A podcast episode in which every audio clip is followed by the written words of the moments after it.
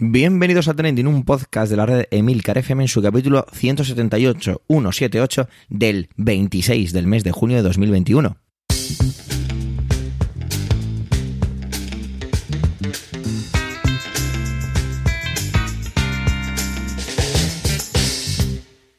Trending es un podcast solo que pasa, solo que ocurre.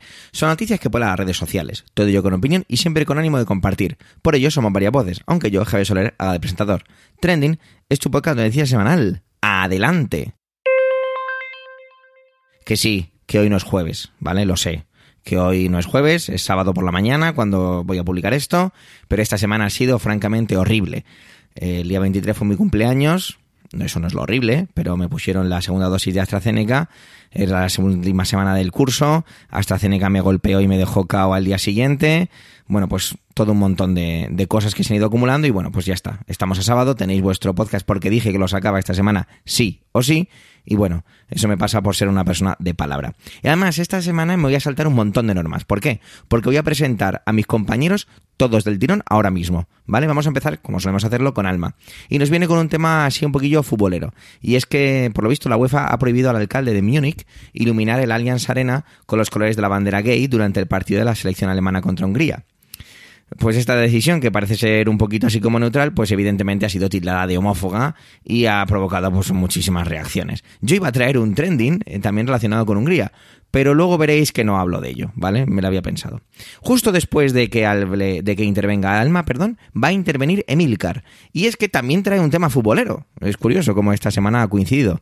Y es que dice que estos días en los que se juega el Euro 2020, pues se pone de nuevo sobre la mesa el hecho de patente de que las nuevas generaciones están cada vez menos interesadas en esto del fútbol. Se habla mucho de cambiar la estructura, las reglas del deporte, pero Emilcar cree que el problema puede ser otro, así que a ver de qué se trata. Sea como suena, sea, perdón, sea como fuere, empezamos con un adelante alma y posteriormente adelante Emilcar.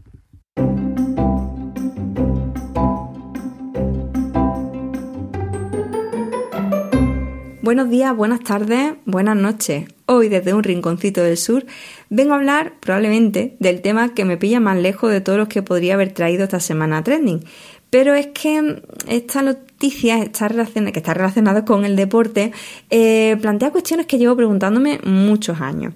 Y bueno, la verdad es que ha sido una semana, creo que ha sido la primera vez, en la que tenía tantos temas de los que quería hablar que no sabía por cuál decantarme.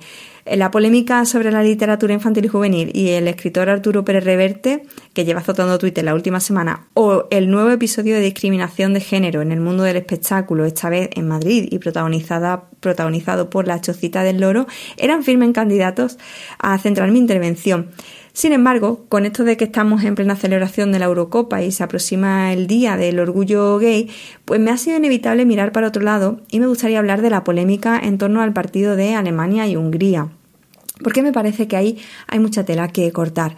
La noticia acaparó los medios el pasado martes 22 de junio. El alcalde de la ciudad de Múnich había solicitado a la UEFA permiso para iluminar el estadio Allianz Arena con los colores de la bandera gay durante el Alemania-Hungría de la última jornada de la fase de grupos de la Eurocopa, que se jugaba el día siguiente, el miércoles 23. Sin embargo, el organismo rechazó la petición con el argumento de que la UEFA es una organización política y religiosamente neutral y por eso, dado el contexto político, que luego comentaré, de esta solicitud, debe rechazarla. En su comunicado, pues insiste además en que llevan años luchando por la causa LGTBI y señalan que el problema no está en sumarse pues a actos conmemorativos en torno al, al orgullo, sino a que la petición de iluminar el estadio es un gesto que quiere tener la ciudad para apoyar al colectivo ante una decisión política concreta. En este caso, la que tomó el gobierno húngaro la semana pasada.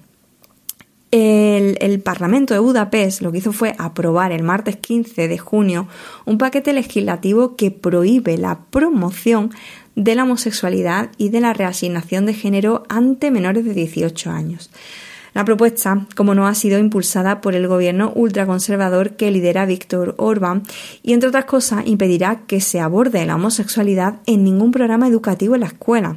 Además, con esta nueva ley, pues películas como Bridget Jones, Harry Potter o Billy Elliot, en las que se alude a la homosexualidad, quedarán prohibidas para los menores. Bueno, pues volviendo al terreno de juego y a Múnich, la UEFA planteó fechas alternativas para iluminar el estadio, como el 28 de junio, día en que se, en que se conmemora la revuelta de Stonewall, o entre el 3 y el 9 de julio, que es la semana del orgullo gay allí en Múnich. En ninguna de esas fechas se jugarían, se jugarán partidos en el Allianz, cuyo próximo encuentro, después del de este miércoles, será en uno de los cruces de cuartos de final el, día 2 de julio.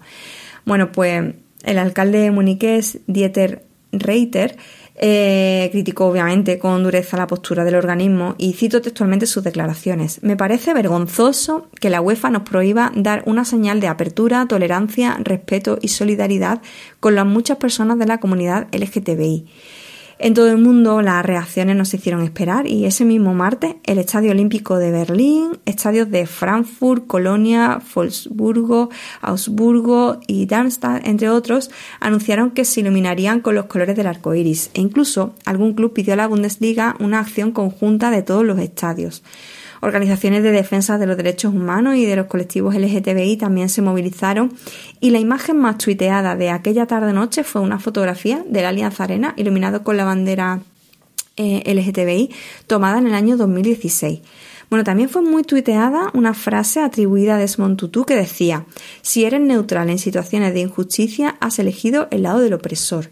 No sé si la frase la pronunció o no realmente Desmond Tutu, pero lo cierto es que estoy bastante de acuerdo con ella, porque no puedes decir que eres neutral cuando se trata de reivindicar el respeto a los derechos fundamentales de las personas.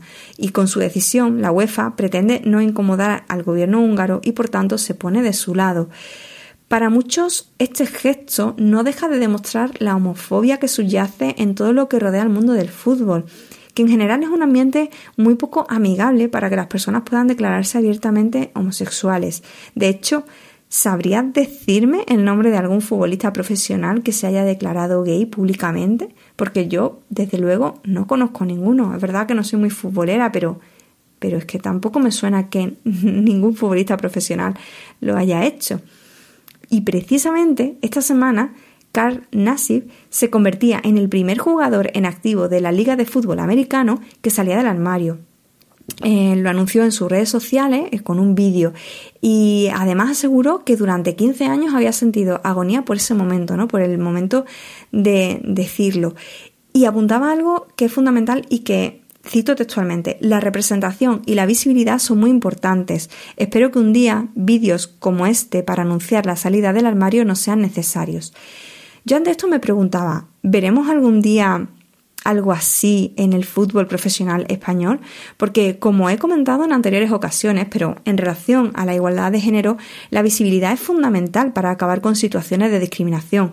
Por eso, desde mi punto de vista, es importante el gesto de Nasif por eso es importante el gesto que quería hacer el alcalde de Múnich y por eso es importante también que la homosexualidad sea visible en el mundo del fútbol o en cualquier otro ámbito de la vida y por supuesto en la escuela. Bueno, pues con esta reflexión os dejo con el resto de mis compañeros de Trending y a mí vuelves a escucharme la próxima semana.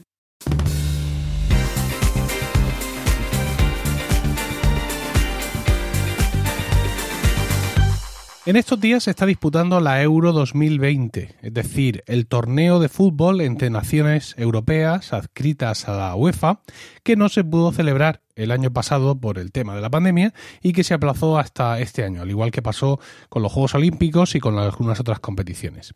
Siempre que tiene lugar eh, un gran evento deportivo, bueno, un gran evento de cualquier tipo realmente, se pone sobre la mesa el estado de, de, ese, de ese deporte o de ese medio o de ese negocio o de lo que sea. Siempre que tenemos algún evento, algún congreso, alguna reunión, pues también, aparte de disfrutar por así decirlo, de, de, las actividades que estén planificadas y de todos los encuentros o de los partidos o las competiciones, se pone siempre sobre la mesa, digamos, el estado de salud de, de ese negocio sobre el que estamos, eh, sobre el que estamos hablando, bien sea en deportes, bien sea tecnología, bien sea lo que sea. En estos días, evidentemente, esto no es una excepción. Se está hablando mucho, no ya del, eh, fútbol en sí, de lo que está ocurriendo en los campos, sino de fútbol, ¿no? y de cómo el fútbol está perdiendo realmente mucho terreno en lo que son las preferencias de los jóvenes. Es un hecho constatable estadísticamente que el fútbol va perdiendo adeptos conforme uno baja en el árbol de edad y al parecer mm, esto que pudiera ser preocupante, no lo es mucho para los regidores del fútbol internacional, porque no parece que se estén poniendo muchas medidas para solucionar este problema. Vivimos en un mundo donde existen muchos medios de comunicación alternativos que antes no existían. Tenemos redes sociales, tenemos plataformas como Twitch, tenemos los podcasts, tenemos YouTube, tenemos un montón de, vías de comunicación que han hecho que surjan a su vez otro montón de figuras llamativas o de contenidos que a la gente le interesan. Hay ciertos deportes que están aguantando el tirón, pero pareciera ser que el fútbol no está entre ellos, aunque nadie lo diría porque cada año se baten récords en cuanto a la venta de los derechos de retransmisión de los principales eventos deportivos. Aún así la cosa merece la pena intentar eh, averiguar por qué ocurre, por qué ocurre todo esto, ¿no? Hay quien habla del juego en sí, de, un ritmo lento, de, de, que los partidos no son atractivos, de que, por ejemplo, en el caso de la Liga Española hay muchísima diferencia entre los primeros equipos y los últimos, con lo cual los partidos no son disputados, no hay realmente una incertidumbre sobre quién ganará la mayoría de los partidos. Algo así han tenido que ver algunos de los clubes cuando, capitaneados por el Real Madrid, han hecho ese intento de hacer una Superliga. Un intento que ha sido cortado de cuajo por el statu quo, pero que yo personalmente creo que todavía no ha dicho su última palabra. Si ponemos en un lado de la balanza un deporte en aparente decadencia y en otro lado de la balanza la situación actual de distintos medios de comunicación y de redes sociales, hay una cosa que tenemos clara. Ahora mismo la juventud, la población en general, idolatra a muchos influencers, gente que llega y que conecta personalmente con sus seguidores. Y seguramente esta conexión personal es lo que le falta al fútbol. Y aquí es donde quiero desarrollar un poco más el tema que yo venía a traeros hoy. En estos días la selección española ha cuajado unas actuaciones muy mediocres en este torneo de fútbol, con la excepción del último partido.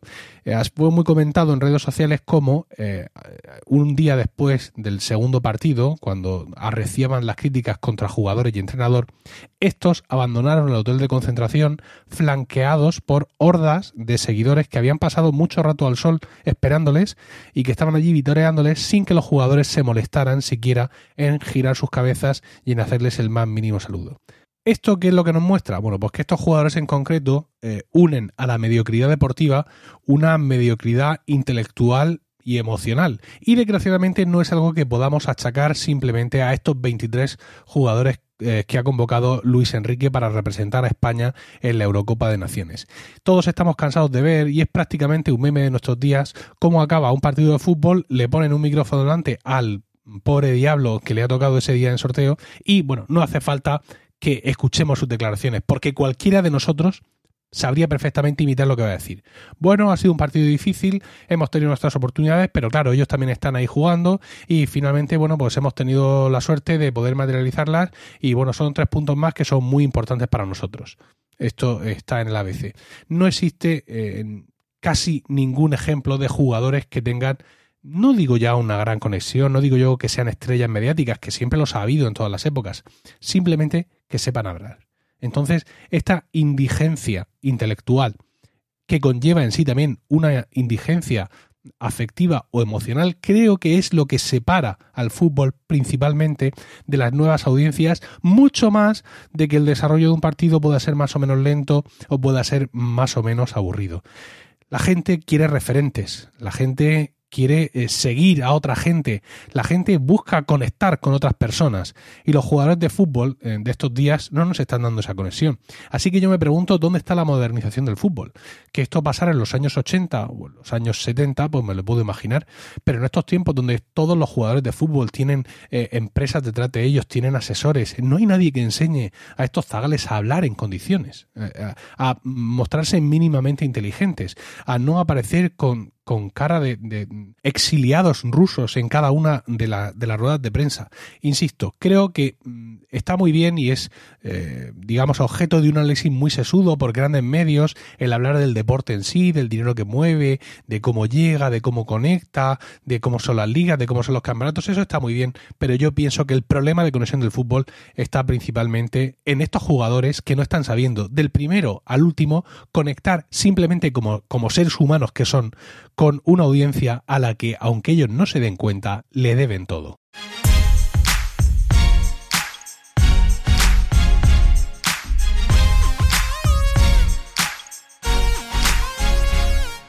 había pensado esta semana traer que si el balance del curso 2020-2021 que ha terminado.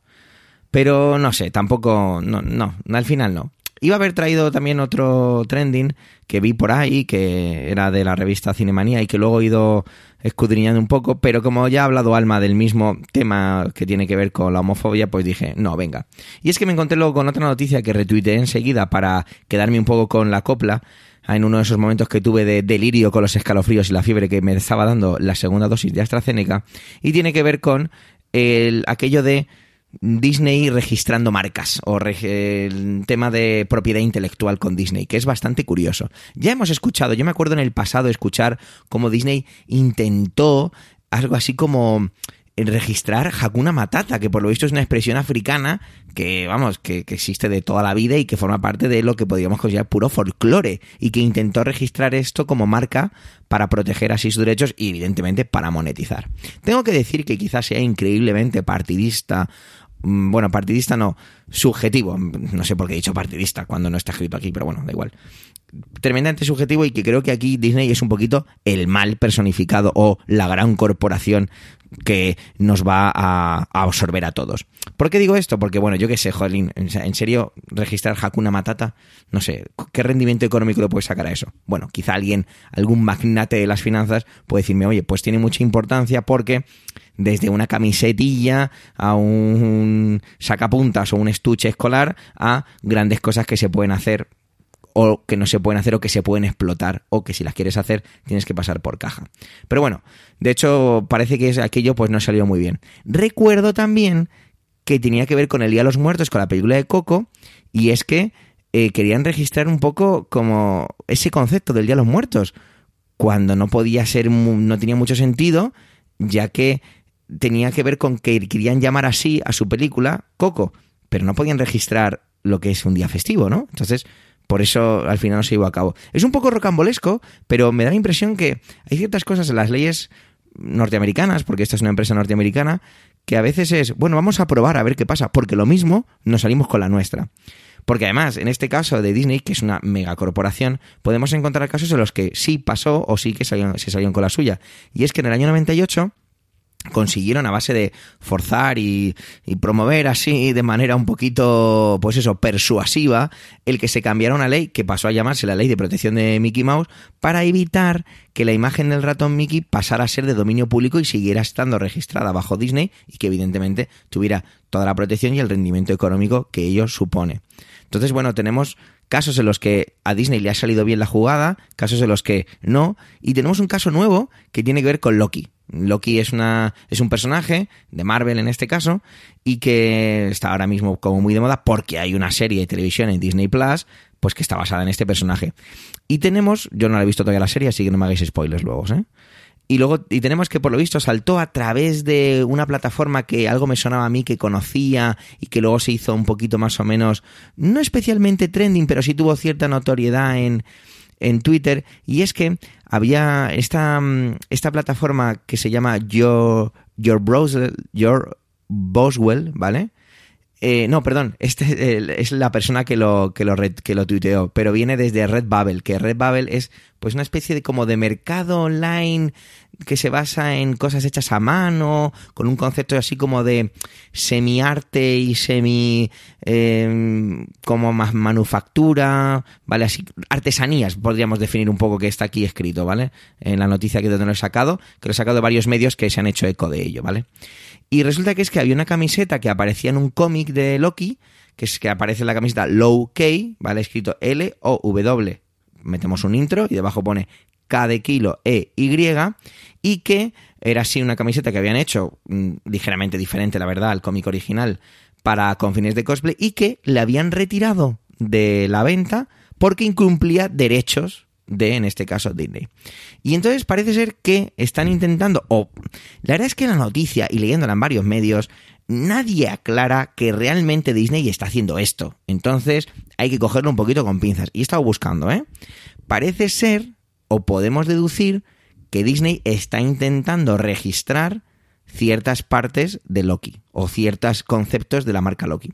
Pero es que hay que tener en cuenta que ya existe una marca registrada de Loki, que es Marvel Loki. ¿Por qué será Marvel Loki? Porque entiendo que en este caso no se puede registrar el nombre de un dios, porque en la mitología nórdica Loki es un dios que para ellos es real y no sé, a lo mejor hay gente que le rinde culto al rey, uy, al rey, al dios Loki. Lo desconozco, ¿eh? Y en las noticias hay lugares en los que pone que sí, que hay gente que rinde culto y hay gente que, bueno, que simplemente forma parte del folclore o de la cultura mitológica de Noruega o de los países nórdicos, mejor expresado. Entonces, ¿qué ocurre con esto? Que a través de esta información, ¿vale? Parece que ha saltado un poco todo lo que tenía que ver con los, con los puntos anteriores. Es decir, con esa intencionalidad que tiene siempre Disney de... Supongo que ellos lo considerarán proteger sus marcas o proteger a sus personajes, pero que tiene detrás consecuencias o perder cosas muy importantes. En este caso hablamos de una deidad, que es real, que, está que, que existe desde mucho antes que el concepto incluso de registrar una marca, o el hecho de un día festivo, como veíamos en el que al final tuvo que ser el nombre de Coco en lugar de el Día de los Muertos, o el hecho de conseguir y forzar que se cambiara la ley para que la figura de Mickey Mouse no pasara a ser de dominio público. Aquí muchas ocasiones me habéis escuchado hablar en trending de que lo importante a veces es la parte económica en el mundo, que es lo que lo mueve todo, y aquí no es una excepción. Pero aquí lo veo desde un punto de vista como muy permitirme esta imaginación y es esa esos abogados y abogadas vestidos impecablemente, como la serie de Suits, no sé si la habéis visto, perfectamente vestidos, con unos trajes hechos a medida carísimos, eh, perfectamente engominados, ellas perfectamente peinadas. No sé, ese concepto de abogados agresivos y rozando el, permitirme un poco el humor ácido, el puestos hasta las cejas, vuelvo a decir que esto es humor, ¿vale? Lo, lo, dejo bien claro y lo recalco, pero de, de, comerse el mundo y de ah, todo vale y, y, sacar rendimiento y exprimir hasta el último centavo de lo que se pueda, ¿no? Es un poco la sensación que yo tengo al, al ver esta, esta noticia. No sé, Disney es una empresa gigantesca, eh, vamos, no hay más que ver dónde está y todo lo que mueve. Y bueno, vamos a ver si al final es cierto que están detrás de todo esto o que todo se queda en eso, que la marca registrada a día de hoy es Marvel Loki y que no va a nada más y que quizá esto es más un sacar de contexto el hecho de que hayan retirado una camiseta en, este mercado porque incumplía esos derechos de autor.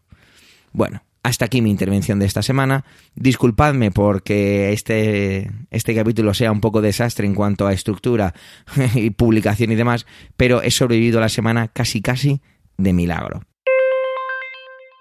Gracias por vuestro tiempo, gracias por querer escucharnos en este capítulo centésimo septagésimo octavo. Tenéis la web emilcar.fm barra trending y Twitter arroba trendingpod por si queréis dejarnos algún comentario. Un saludo y hasta la semana que viene. Intentaremos que sea el jueves. Prometido.